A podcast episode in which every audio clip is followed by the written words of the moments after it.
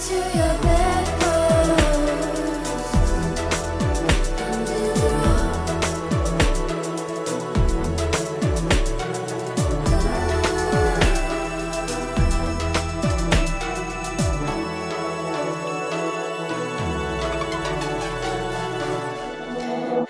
everyone, and welcome to the Bedpost Podcast. I, of course, am your host, Erin Pym, and what I like to do here on the pod is bring fun and sexy guests into the studio to talk about sex and sexuality. Today, I'm very excited. Okay, listen to this. We have artist and craftsperson, co owner of Peace Lily Toys. Please welcome to the mic, everybody, Grace Wardlaw. Hi, Grace. Hi, Erin. I feel like that was like, I don't know if I've ever been introduced like that. Thank you. I'm real. I don't mean to brag, but I'm really good at introducing people. I I've been listening to your podcast. Aw, thanks. I've been using your toys, uh, so mutual. Mutual. the compliment is mutual. Wonderful. Why don't we start since we was since we had it right in your um in your flawless, perfect introduction that I gave you. Um, what is Peace Lily Toys? Peace Lily Toys. We are a sex toy company. We make handmade glass sex toys, Hell yeah. um, butt plugs, dildos, and some massagers. And it's with my my buddy, bestie, wife, Claire Anderson. yes, um, love Claire. Yeah, everybody loves Claire. Right? Yeah, yeah. and it's sort of like a light, slightly femme brand branding. Like hmm one of our toys is a mushroom, one is a flower. They're all named after plants, and they're mostly clear. And Just beautiful, I honestly. thank you. Am I like? Did I do okay? Like I, I feel like You're I do- you're doing great, Grace. like yeah.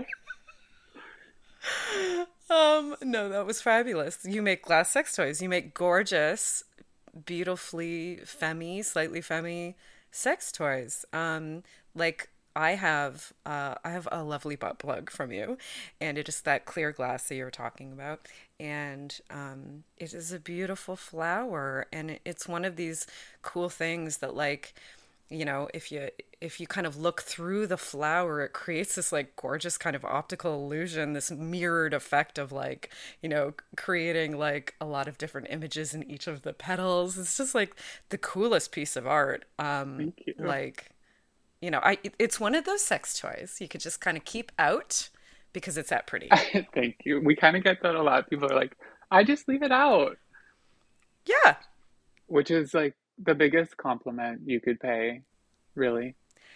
how did you get started um in glass like how did you end up making glass sex toys Well, both Claire and I, we studied glass at Sheridan College together. I went to Sheridan. You did? I didn't know Not that. for glass. I went. I went for the uh, completely um, useless music theater degree. Yep. Oh, I love but anyway, theater people. No wonder you're a freak. So- I know. Seriously, right? No wonder you're Yeah. Unhinged. Uh, yeah. um, yeah, so we studied glass together 10 years ago, and then we kind of like lived like a whole decade of our lives, and then like came back together. I know Claire had like been making sex toys previously, but I had not.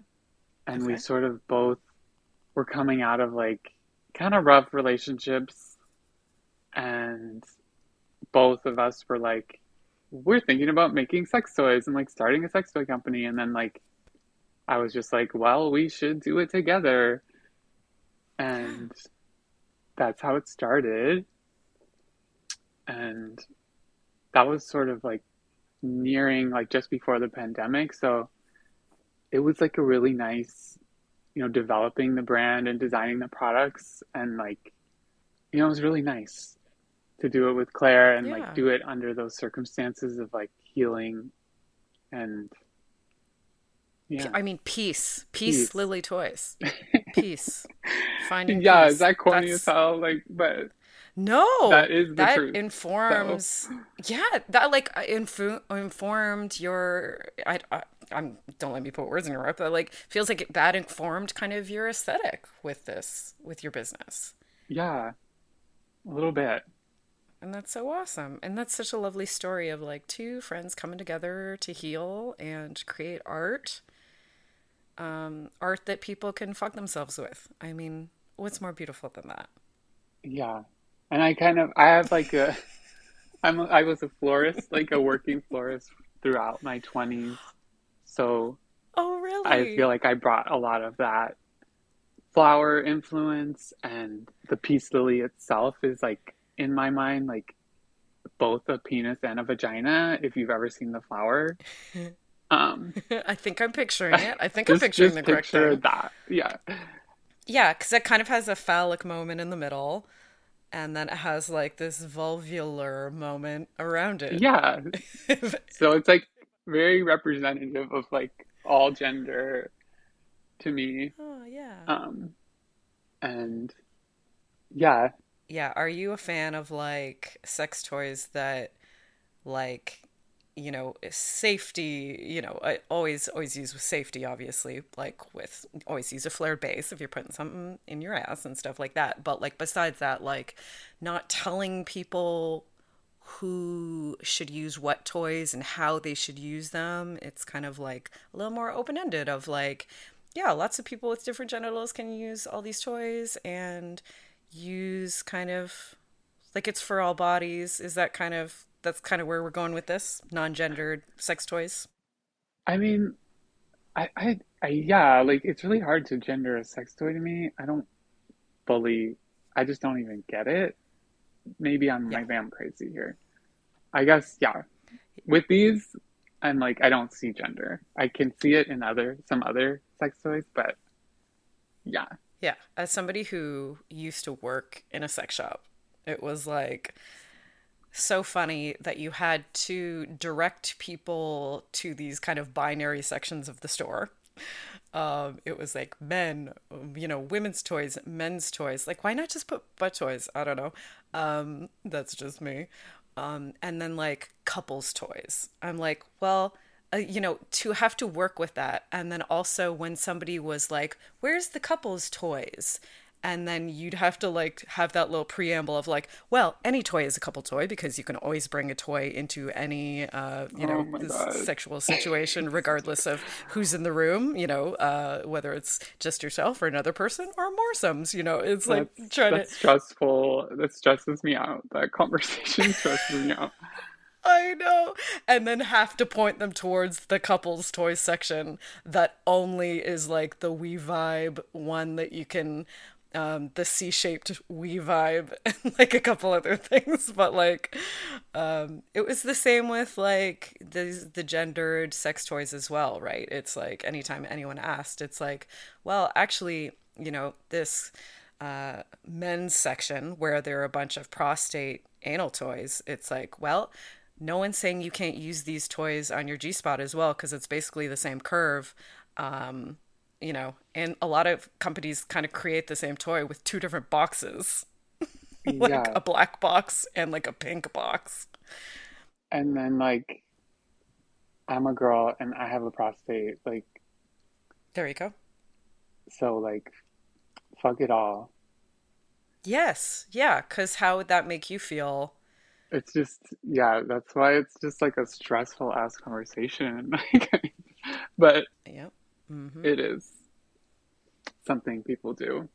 Did that inform you of like how you wanted to do, like, you know, doing this your way? Was that like part of it? Did you have experiences where you're like, um, I hate these conversations about sex, uh, gendered sex toys. So like, no, thank you. Let's fucking throw it in the trash for for my business. You know?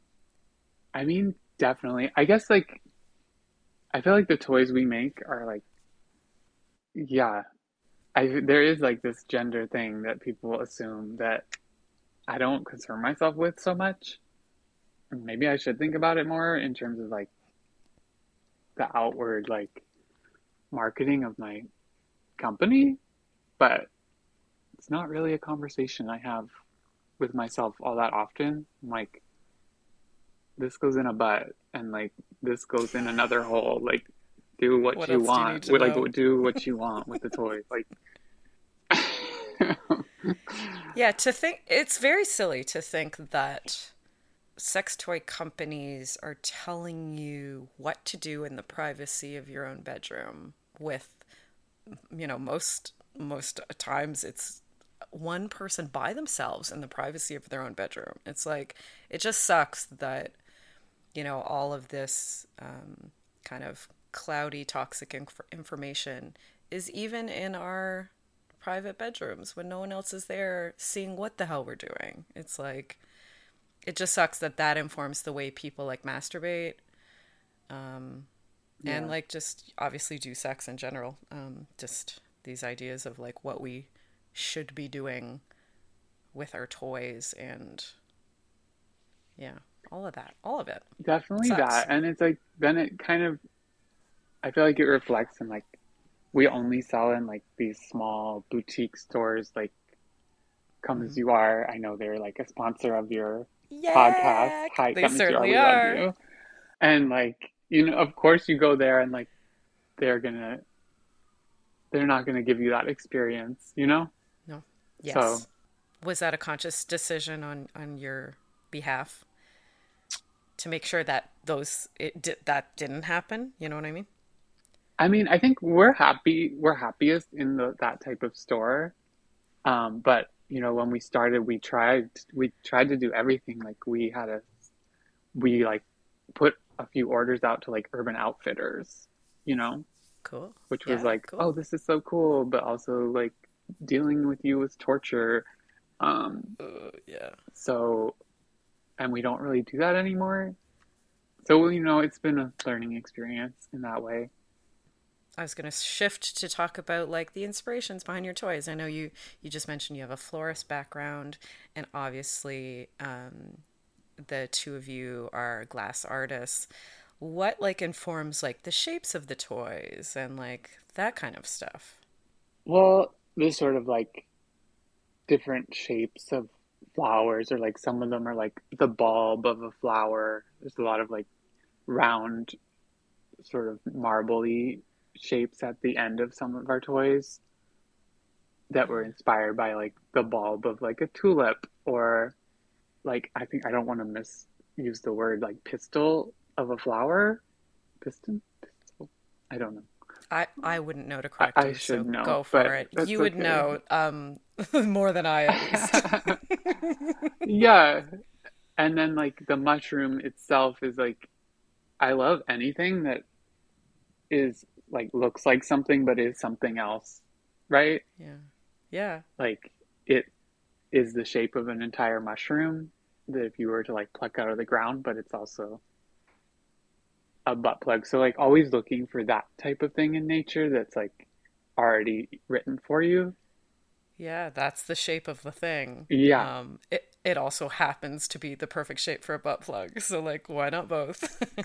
Yeah, that. which I feel like I see and like and am inspired by in like old architecture. If you are like out in the world looking at like what like a door handle used like what they used to like like it's a snake that just happens to be like curled up and it's a door handle. You know? Ooh, okay. Like I that's see where it's like coming yeah. from, that inspiration. Just for design Yeah, because I'm, sh- I'm, sh- yeah, I'm sure you've got like, uh, like you know, there's glass, but I'm sure you've got like a design background as well that is informing you, right? Yeah. I mean, I'm like, I feel like I, I cross a lot of boundaries, like artist, designer, craftsperson. Um, Yeah. and I used to get like real hung up on wanting to be one, and now I just don't care. Um, Be them all. be them all. Be that that's like flawless intro that I wrote for you. that's when like things like started going well for me. I feel like is the I don't care moment. I feel like that kind of happened to me too, as like I got like further and further into my 30s, it was like um, just letting all of my past things, like I've, d- I've done, I've worked in a lot of fields and um, I've got a lot of different types of training. And um, I think the most successful I am in like business type projects and whatnot is like when I let all of that inform me and um, yeah, it, it's just kind of like it all it's all coming together. That that's when projects seem to really do really well. I use all my stuff, all my skills. Good. I feel like that's like the thing you don't know when you're young. Yeah, you want to mm-hmm. choose, right? You- You think you really have to choose one path and stick with it f- until you die. Yeah. it's like, yeah, I would never, I could never, I could never be happy like that, you know? Oh, I got to do everything constantly and just burn myself out all the time. That's that's how I need to function apparently. Um, what do you? What, what are the things that you do? Oh my goodness. I mean, to think of all the things I did po- uh, pre-pandemic is wild. Like I I have calmed down a bit. but like, oh my god. Like, yeah, I had a YouTube series all at the same time. I had a YouTube series that I was producing, filming. Um, I had uh, the podcast, obviously, that I host, produce, edit, um, book myself as well.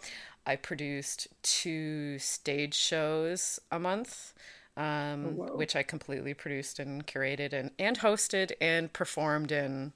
Like I always did a number myself as well. Um, and I uh, like I did paintings uh, consistently at that time. I was sewing consistently at that time, all professionally, like selling shit. Um, and also, I had a full time job in the restaurant industry. It's like, Wow. whoa. You're an inspiration, Yeah, like I, basically. I think I owned I owned a restaurant while trying to do all that. Like, what? Wow. Who am I? Congratulations. well, you know, congratulations to me in my twenties trying to do all that, but no, no longer, Grace, no longer.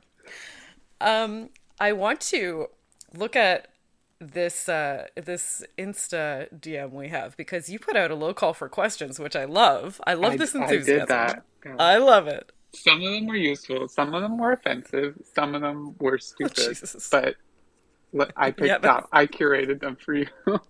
Lovely, yeah. I was gonna say, I'm like, wow, these are all good, but you and I both know when you do that, they're all never good. yeah. And so this is the thing um, that let's talk about for a second first, because a lot of these questions are about polyamory. So tell me, like, where you are at with your polyamory, um, and before we get into these questions. Yeah. I found it funny. I was saying to you before that I put out like all the things you could ask me questions about, and like I got a lot of questions about polyamory, and I was like, I'm like the least qualified to answer questions about polyamory. Um, However, However, it is a perspective to be a baby poly girl, you know, so it Thousand percent. matters. Um, and that is where I'm at. I'm sort of very new to it. I guess it's been like a year that I've been like, at first, like in my head, like maybe non-monogamous. Like I had a partner that was like a Dom character in my life, hmm. but like we weren't exclusive. And then I started moving. That was like still in the pandemic, so it felt less okay to just like be dating a lot of people and going out all the time. You know what I mean? right? Even though we're still in the pandemic. But Yeah. yeah, I feel like now I'm sort of more feeling like I want to live this like polyamory life and like develop a sort of family for myself in that way. And I think it's like the intention of doing that that makes me feel like I am poly, even though I'm single and I don't like not actually happening yet. Um, Yeah, well, it's not about. I I feel like um, not that you know some people for for polyamory some people it's like it's something you do for other people it's like something you are you know um, like identity wise so i feel like this is a similar thing with like anybody that's um, you know um, I, trying to pinpoint like their sexuality it's about attraction not action right Yeah. so it's like it doesn't matter like whether you you know what you're practicing currently, like who you're dating currently, like the fact that, you know, a bisexual person or a pansexual person for for um, an example, like if you're um, dating a cis man, then um, it doesn't mean you're not it doesn't you don't have to hand in your bisexual card you know Exactly. it's like it's about attraction it's not about um yeah who what's happening right now physically in the moment with with whom? So i think that might be similar. Yeah, like you can be like celibate and like not dating and still be poly. Mhm. Um, yeah exactly. And there's this and i mean solo poly is a thing also you know if you're single right?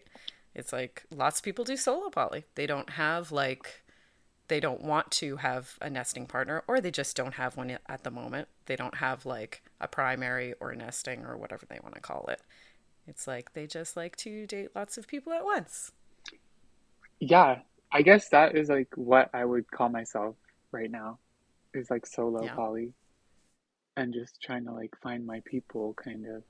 And I've been like on a dating rampage. Like I need to calm down. do Um, you I, or do you need to amp it up oh my God. Um, yeah. what does your dating rampage look like can you tell me more a little more about that what that looks like I mean, I went on like four dates last week, yes you did which is get like it crazy. They were actually all good. oh my god amazing when does that happen I don't know. I think the stars are the stars are aligning for me in some way. Um, is it a full moon because that's wild you know, and that was like exhausting, A. sure Um, but it was a very like diverse group. I went on, you know, I'm, like pansexual. I just like trying to date everybody, if any, and anybody, um, right now. yeah they do say And pansexual is the greediest of all the sexuals love that. And I'm like, I'm meeting a new, like, potential new dom this weekend, oh my gosh amazing which is like exciting for me and something I like. I feel like I've been trying to like date, like, find someone who like is the right fit for me and like, I don't know, and like hope that they're like into like the things I'm into. yeah. Yeah that's all you gotta do. That's what you have to do right? What else can you do other than that? I feel like with this dom though, I'm just like, I was just like, fuck that. I'm like just getting my needs met. There it is. And like it's less of a romantic like date. Yeah but that's more. valid that's valid too right? That's a valid way to date for sure. Yeah. Yeah. And i'm kind of doing it i feel like i kind of had this like it wasn't a great experience with this like person i mentioned before. Mhm. um and i was sort of new to the idea of like stepping into like being a sub and like really gave myself over to them Hmm. um not a lot of negotiation and like communication that like I've now like read about or like heard about. And you know there was like a lot of things that I'm like looking back I was like this like wasn't that cool. Yeah. So I feel a lot better now and a lot more aware and that I'm like quote like doing it right this time maybe Yeah, yeah. Or doing it better. Like we learn, right? You make mistakes and you learn. That's how we learn. So just trying trying our best always, you know, to navigate all of this stuff because it's not fucking easy. yeah I kind of was like thinking about it I was like I wish I was that person who like read a bunch of books like before instead of just like doing it. Yeah. But, you know, that's just not been me. I feel like that's common, right? You get excited, you want to do do a thing, right? It's like and sometimes that is that is the best way to do it, just jump in, you know, just do it, right? But um Yeah. yeah, there's like lots of ways to go at it. Um and like being a professional on the receiving end of like people a lot of new kind of kinksters coming to see me for the first time it's like you see such a variety of the way people start their kink journeys it's kind of wild like some people go the like super super informed approach um really trying to just control everything as much as possible and like they take a lot of time to finally make the step and they do just so much research, right?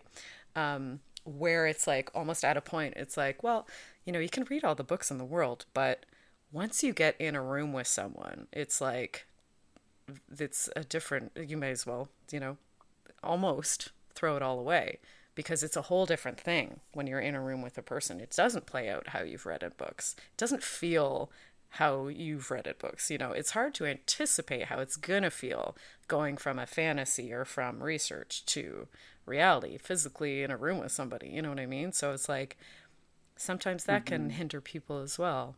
And then you get uh, the other people that just walk in and they're like, "Hey, I know literally nothing about kink, and I booked this, and here we are. Like last week, I booked this when I realized I wanted to do kink. It's like, whoa, I was bored. I booked this. Yeah, I was- That, that must be so fascinating. it truly is. And like honestly, I can see the positives in both kind of approaches. Ideally, it's you know you're doing a more Goldilocks somewhere in the middle, but Definitely a Goldilocks would be good, I think.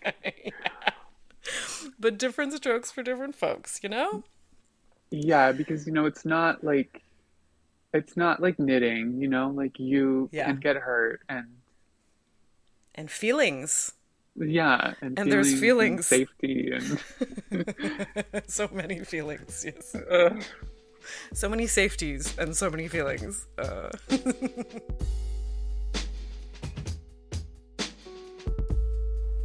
Let's take a moment to talk about our lovely sponsors, shall we? First of all, ComeAsYouAre.com is a trans owned, trans operated sex shop that also happens to be feminist and anti capitalist.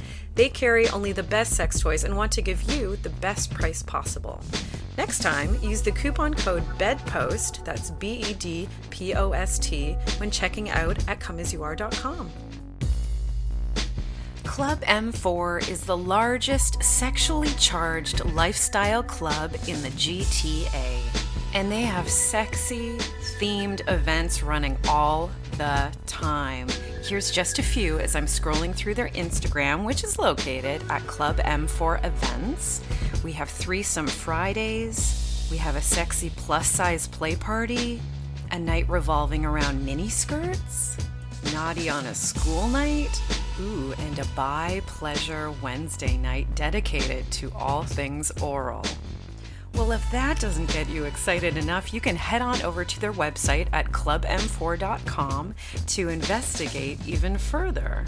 The club is located at 1989A Dundas Street, East in Mississauga. You can come by and see what a club made for swingers by swingers is all about. So yes, okay. Let's let's get in these questions.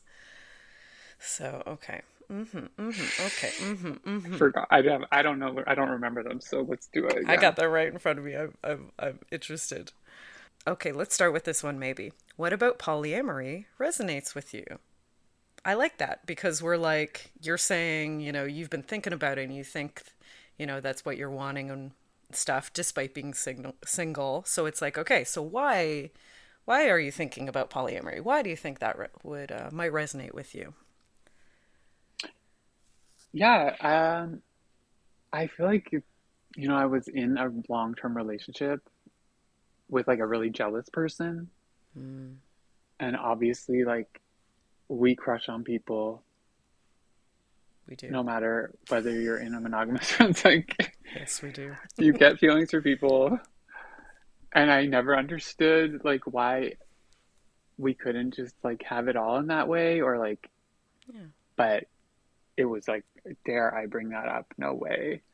So like I feel like that was kind of always in me, like that sort of understanding that like you could love more than one person. Yeah. Um, Did you watch like romantic movies and you're like, just you can have it all. you know what I mean? Like it's like, oh, they have to choose and they have to, oh, and jealousy and blah blah blah. It's like if you all just talk together, it'd probably be fine. you know? I feel like maybe I'm like that now, but like you know, I was in that monogamous. I like I I I, I drank the the juice. You know, I was Yeah. like, I'm gonna do it, and now I'm like, I'm not gonna do it. Like no more Kool Aid, thank you. I've had enough. I've had my fill. yeah, so you know, and like I'm still just like trying it right now. So I'll we'll see what it feels like. You know, What does it feel like so far? So far it feels like really nice, Yeah. and being able to like just talk about it and be upfront about it with the people I see and like you kind of have to also be like like I've had a few dates where they're like well like no. And you're like okay like I have to accept that as well. Hmm that like they're not going to be into it. But um, better to know before you go on a few dates and you kind of catch feelings maybe and like in my opinion always better to front load all this information because it screens out people that aren't going to fit with you know your wants needs desires. Yeah. So yeah you're going to get less responses but they're going to be better that are people that are better suited uh, for what you need. Yeah so I guess we're just yeah figuring out I kind of like forgot about the question but what resonates with you uh, with polyamory? Yeah. Don't don't worry grace i got you. I think I answered it. I think I answered it. Yeah no i think yeah we're good. Yeah. We got this. Like the freedom and yeah. the love. the freedom to go on four dates in one week and then meeting a dom on the weekend. The freedom. Yes. it's attractive so when you realized you were ready to embrace polyamory what was that shift like internally Oof. Okay. oof I feel like it's like a deeply phrased question. it is kind of isn't it it's like what i don't know Um, internal a shift internally my god the internal shift. yeah I think it. I think it was like harder than maybe, like. The shift happened, and then like, the reality of everything was a little harder to swallow. Maybe mm, what do you mean by that like, because there's so much to deal with in terms of like people like allotting their time or jealousy or again like the bringing realities. yeah like bringing this fantasy into reality right it's going to be different between what Yeah. you're wanting hoping picturing anticipating and then actually starting to do it it's like whoa logistics Like the internal shift, I was ready for, and it felt really good. to feel really good to like start the journey to be like yes i'm doing it i'm going to do it let's do it Definitely, yeah, You mentioned like um like jealousy and like, you know, figuring out timing and stuff like that. Those are things that are kind of like, ooh, that they pop up and you're like, "Oh yeah, all this stuff." yeah. And again, it's like I didn't read the books, you know? Right. Yeah, kind of stumbling just- along, right? I'm just like, and- yeah, let's do it. And then it's like, oh, okay. yeah. You know what though?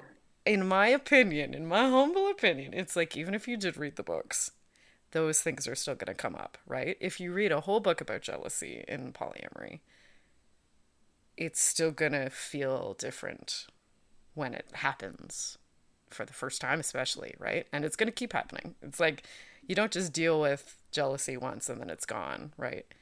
It's like you're still going to feel jealousy. Yeah. And maybe books can help you, um, you know, with tools to help you manage and understand it and stuff like that for sure. But it's like those feelings are still going to come up regardless of how much you've read about it. Yeah, definitely. And I feel like, like, logistically, oh my God, trying to organize everything all the all the dates, all the people, all the time of all that. It's like, does this feel freeing? or does this feel like a very strict schedule? I got a calendar for the first time in my life. There you like, go. You need one, right? Up. You have yeah. to. How else would you keep it all straight, you know? Okay. It's not happening. It's not hard, no. When. Nope, I just read that one. Okay. What is there?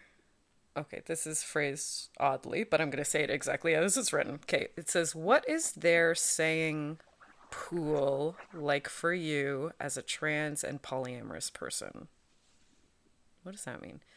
I think I re- I think I interpreted this as what is the dating pool? What is like? the dating pool like that, for you as a I think that's what they were trying to say. Okay, great. I remember that one. Yeah. Got it. Um well, pretty good, clearly. You seem to be doing all right. yeah. I think it's like I've done a lot of like the work and like I've I've walked through the mud in terms of like dating as a trans person, like hmm. um which is like a whole journey of like you know, getting past like the people who like don't even perceive you as a woman. Hmm. Um who you get a lot of and like giving them any of your time to the, now being like lol don't even talk to me bye. Um yeah. and like that's like so damaging and terrible. Um and then like you know finding people who i call it the trans girl trap um sort of finding like for me, it was like, it's like if you're a trans woman and like you want, feel like there's this like fantasy that like you can totally live out of like finding like a straight cis man who like wants you. Um, and, and then they end up like, you know, their shame about like loving or wanting a trans woman. Like you have to deal with. Like i've like been with that person too. Hmm. where it's like they actually do like like you and they think they see you as you are and they desire you which is like feels that's what you wanted. Mm-hmm. but like they also like have trouble being seen with you or like can't talk to their coworkers about you or their family or like you're a secret. Like i've been the secret girl too which is also terrible. Yeah. That's the trans girl trap I call because you're you have something, it's real, but also like it's damaging to you. Um and that I don't deal with anymore at all, you know? Yeah. Um that's like the DL. Is it that's what it's called? People that are DL or there's a term for it. Yeah like it's like being DL, yeah. but like what are you being DL about? Like yeah. the fact that you it just like puts a lot of shame on the community to to be told that you're I can't be seen with you. Like brutal. Brutal. Yeah. So that and then sort of I feel like now that my dating pool is like like I only date like women and queer people and like other trans people, non-binary people who there there are lots of and like they're awesome and like I only deal with the awesome now. nice. Yes. I only deal with the awesome now. So there's like plenty of people out there, I think, in the dating pool. Is my like sad to light, not sad story. Um, sad story, happy ending, or you know, Yeah, something like that. A happy ending. Whoa. good one, Erin. Just try, keep it light. Just try to keep it light. I'm just kidding. It doesn't have to be light. I'm kidding. Um, thank you for that. Thank you for sharing. Um, okay, one more question we have here. Do do do. Okay, this might be. Oh, okay. I like the ooh the kinky question has come. maybe I have a bit to weigh in on this one, um, but maybe not. Who knows? So it says, how can someone with dysphoria boost their confidence for kink and role play when they don't quote unquote look the part? Also, you're so pretty, and I definitely have a crush on ya. That's cute. oh, that one. I remember that part. yeah, it's cute. Um, and like I said in that post, the chances are that I probably have a crush on you too because Yeah, just let me know. everybody. yeah, reach out. Um, I feel like okay, we have to get sad again for a second. yeah, yeah. Let's do it. We're getting sad. I have had like the experience of like dysphoria during like power play or Mhm. kink scenes Mhm. um where like my what dysphoria I'm like my personal experience with it is like I get very out of body and I'm disassociating from what's happening Mhm. and therefore like you're like kind of not present and like not consenting right? Like Yeah. in a way. So it's a, not a very like good experience and i think that that sort of loops back to like who you're with and like doing that work to find the right people mm-hmm. who you feel comfortable with and can communicate that with or yeah so like you need to get out of that. You need to be do your best to like stop what's happening i think. But then sort of the question also asking is like the confidence. Like how do you find that confidence to like be somebody be like either like that powerful somebody right? Or like Mhm. and like i feel like personally like sort of like i do it with like whether it be like what you're wearing like building a character or like i like wearing a mask or something to like become Mhm. in a way Yeah, you find your power like outfit. You know, it can be can be helpful. yeah i mean i feel like you could add a lot to that maybe to this Yeah. question It's true because I get imposter syndrome. I get that thing of like, uh, femdoms have to look like this high femme, and that is so not me. Like, I literally just want to be as comfortable as possible. and it's for me, it's not about what I'm wearing, it's about like other things. You know, I'm not like an aesthetic. My kink isn't about like the aesthetics of fetwear. So it's kind of, yeah, doing obviously it's a different experience to dysphoria but um yeah that thing of just like okay what what what can i wear then where i'm comfortable and that i do feel my unique uh, like powerful in my unique way you know what i mean? Like that might be a flowy thing. Um, that might be bright colors that might be florals that might be like whatever you know what i mean? Where do i feel what can i put on that makes me feel confident? And like just trying to forget all that noise of like what I'm supposed to look like. And kind of yeah trying to pl- find play partners that um, uh, view play in that in a similar way you know? That yeah they don't need to see um, this like femdom that we're so used to seeing in media you know represented media. They don't need the heels and i'm like great because I can wear the heels for like two seconds. I'll answer the door in the heels, and then on they're coming right off. Like either I'm blindfolding you right away, so I can just step out of my heels, take the cincher off, you know, right or it's literally just like nope, and I'm barefoot now, like just stuff like that. So do you ever feel like that pressure and like you know like you're like i don't want to do this today or like yeah, yeah, mm. sure.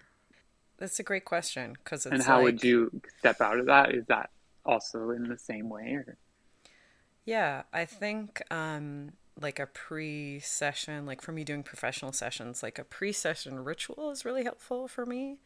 Um, and to do, you know, spend more time on that if it is a day where I'm not particularly feeling like I want to step into my dominant self or that I can super easily. Like, so I'll make an extra effort that day to like center myself, you know, and my needs before doing a scene or a session. Mm-hmm. Um, mm-hmm. You know, um, I do keep like my locker at work is full of fucking all sorts of different clothes. So I bring something that I'm like, okay, this makes sense for the scene. But also, I know I have a shit ton of backups in there if I'm not feeling like wearing this thing. I'm like, oh, actually, I feel really bloated wearing that cincher. Like, and I just feel not, I don't feel sexy in it, you know? This is going to mm-hmm. detract from my experience. This is going to make me feel like I don't like being in my body. Where how I feel the most confident is when I feel really in my body, you know, really grounded in my body. Totally. So, yeah, I keep options for as far as clothing goes, and that is definitely helpful. Um, and yeah, grounding stuff is important for me. So if I'm feeling really just out of my body, like I mentioned, it's like, let's do some grounding activities, both by myself and pre session rituals. And then also, like, I always love to start a scene doing some grounding work, the two of us together, like, it's for me too, you know? So that can be like mm-hmm. breathing stuff and somatic stuff. Um, eye Definitely. gazing, stuff that like connects us and grounds us and gets our energy kind of settled and focused on each other. So I love to start a scene that way. And that usually really helps us both feel a little more like um, naturally kind of coming into these roles, these DS roles. You know what I mean? When mm-hmm. I start all that. I think yeah, that's that's, that's nice. my answer. yeah, and I think that applies to the this other, you know, it's like good advice for me where I'm talking about feeling dysphoria and like that causing disassociation and feeling out of your body, like mm. stop. Like don't.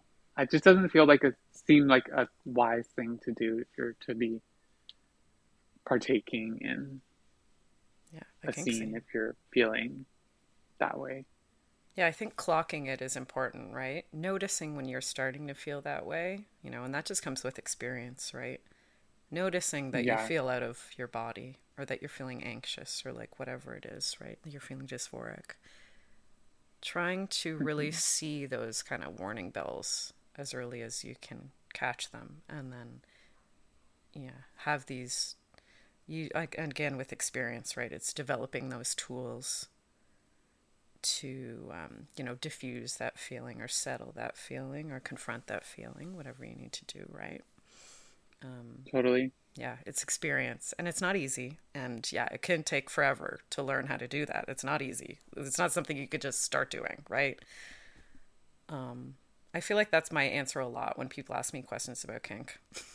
I'm like, literally, there is not a black and white answer. It's literally like you have to, yeah, yeah, like learn how to do it and then practice it so it you can habitualize it and that it's there to access when you need it. You know, it's like every answer to a kink question is that from me. That's my answer. yeah. Especially the question of how do I get more confidence? You know, that's right. That's the answer. Well, you got to practice. You got to learn a skill and then practice a skill to feel good doing it, to be good at it, and feel confident doing it. Short answer. Totally. So, is there Was that all our questions? I think that's all our questions. That's all, all the good questions. all the good ones anyways. The Q and A's are over. Okay. Q and A portion. You can relax, Grace. we did talk about like some of the things on our list because I'm just glancing over our list now. We were talking dysphoria was on there. I think that's that's great. Dating uh-huh. and kink and baby poly being a baby polyamorous. this is. Yeah, that was a bumpy. That was a bumpy section. bumpy. okay. what else is on our list?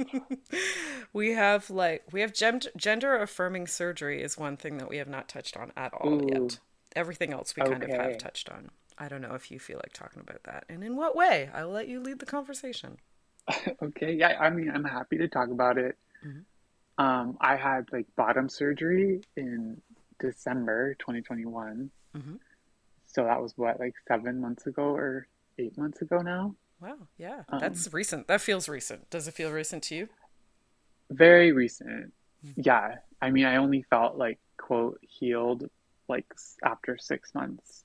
Um, and you know, it's been such a journey to like how that has like reshaped my relationship with sex and like my own like body and any sort of like dating. It's just been a lot, and I sort of had like I feel like I tried to jump right in in terms of sex and like had like two back to back like bad experiences that were like kind of reflective of like this sort of dysphoric experience I was describing earlier where I don't know whether it was like there's trauma in this area like I got a vaginoplasty with a cavity so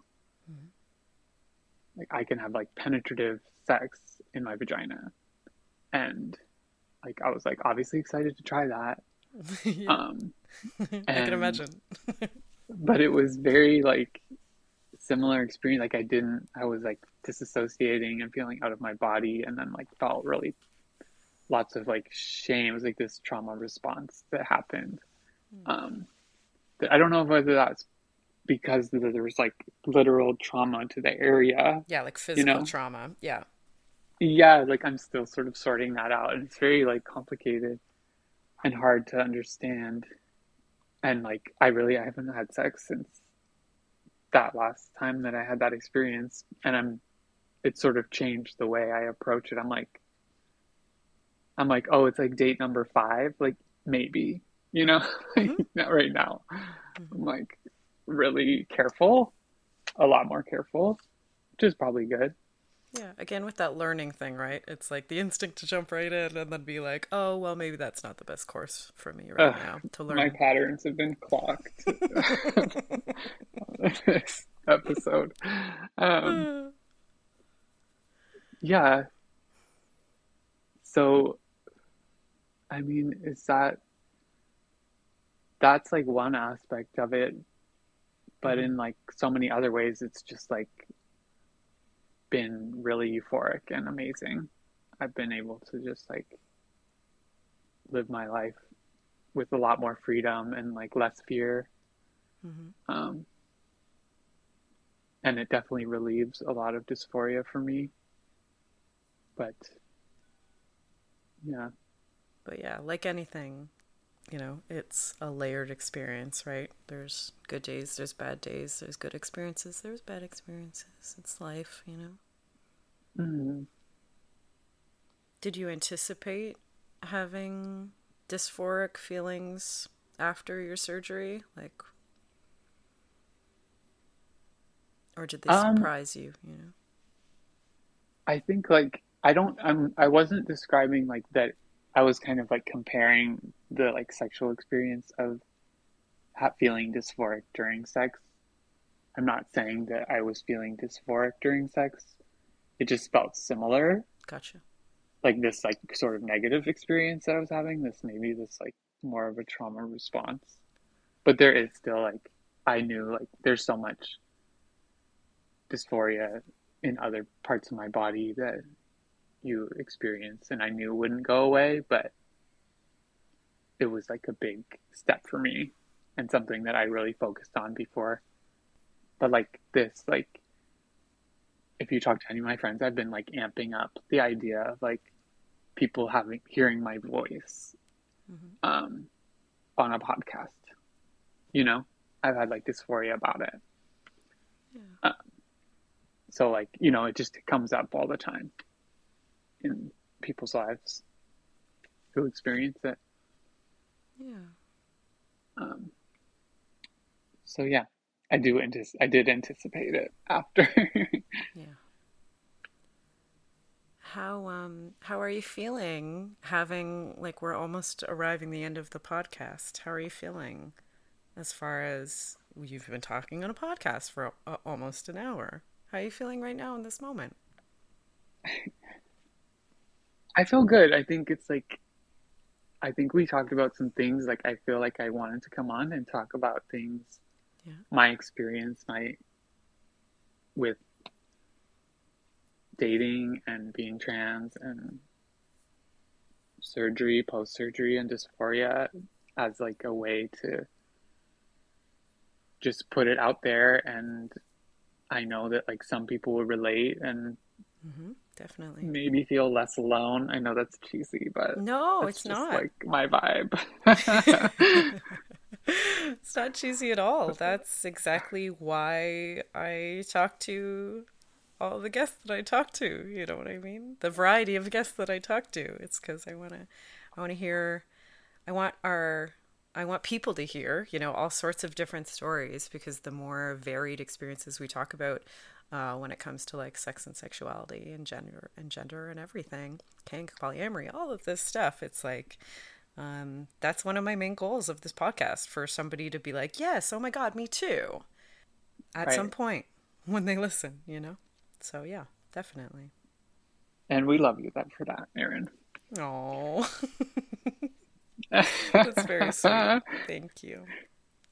Um, I think we are about that time when we're gonna start telling people where they can buy glass, beautiful glass, flowery butt plugs. Please, please, please. Um, bye, do bye, it. bye. Um, sell, sell, sell. Yes. so you can find buy online at peacelilytoys.com and we have an Instagram at peace.lily.toys and you can find my personal Instagram, my art Instagram at grace.a.wardlaw Mhm. and we're also I mean we mainly sell at Come As You Are and Intamo Pleasure Boutique in Vancouver and Blossom Boutique in Montreal. And if I'm missing anyone, I'm so sorry.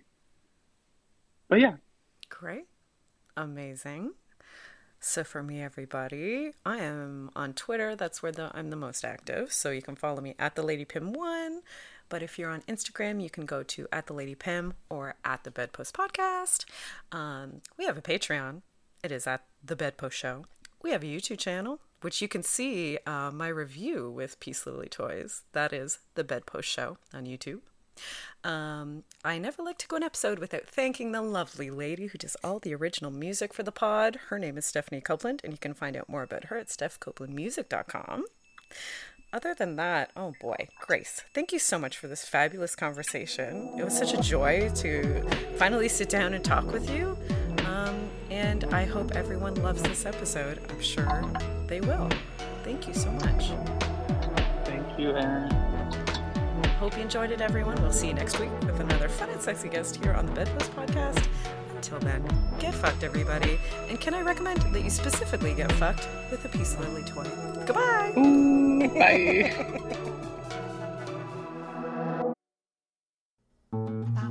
This podcast has been brought to you by the Sonar Network.